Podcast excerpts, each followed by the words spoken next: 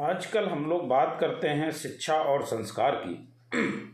इसमें गलती बच्चों की है या माता पिता की? और गलती किसकी है और सज़ा किसको भुगतनी पड़ती है? ये आज आज हम देखने वाले हैं। कहीं गलती हम लोग तो नहीं कर रहे हैं, जिसकी सज़ा बच्चों को भुगतनी पड़ रही है, या हम सही कर रहे हैं और बच्चे गलत कर रहे हैं, क्या हम उनको सही शिक्षा और सही संस्कार देने का काम कर रहे हैं, ये हमें जानना चाहिए। और इसके लिए हम लोग देखते हैं कि क्या हम लोग वाकई में इस तरह की कोई गलती तो नहीं कर रहे हैं।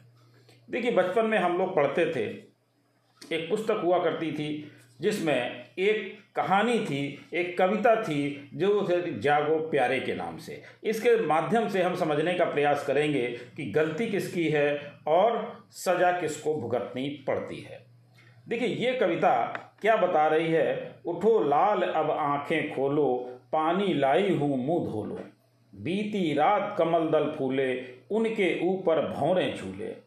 चिड़ियाँ चहक उठी पेड़ों पर, बहने लगी हवा अति सुंदर।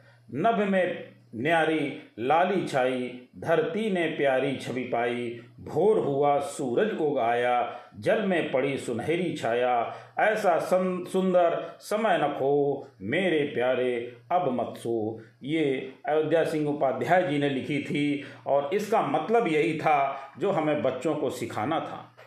लेकिन हम लोगों ने बच्चों को शिक्षा तो दी, लेकिन संस्कार नहीं दे पा रहे हैं। बच्चों को हम ये नहीं बता पा रहे हैं कि सुबह उठना क्यों आवश्यक है और उससे क्या क्या लाभ हैं और नहीं उठने पर क्या क्या हानियाँ हैं। इस कविता के माध्यम से अगर हम इसको बताएँ बच्चों को बच्चों को समय दें तो जो आज हम लोग ये देखते हैं कि बच्चे हमारी बात नहीं मानते हैं, वो बहुत चिड़चिड़े हो गए हैं, सुबह देर से उठते हैं, ये सब कार्य वो कर रहे हैं, लेकिन क्या इसमें हमारा क्या दायित्व था और हमने कितना उसको निभाया है, ये भी जानना बहुत ज़रूरी है।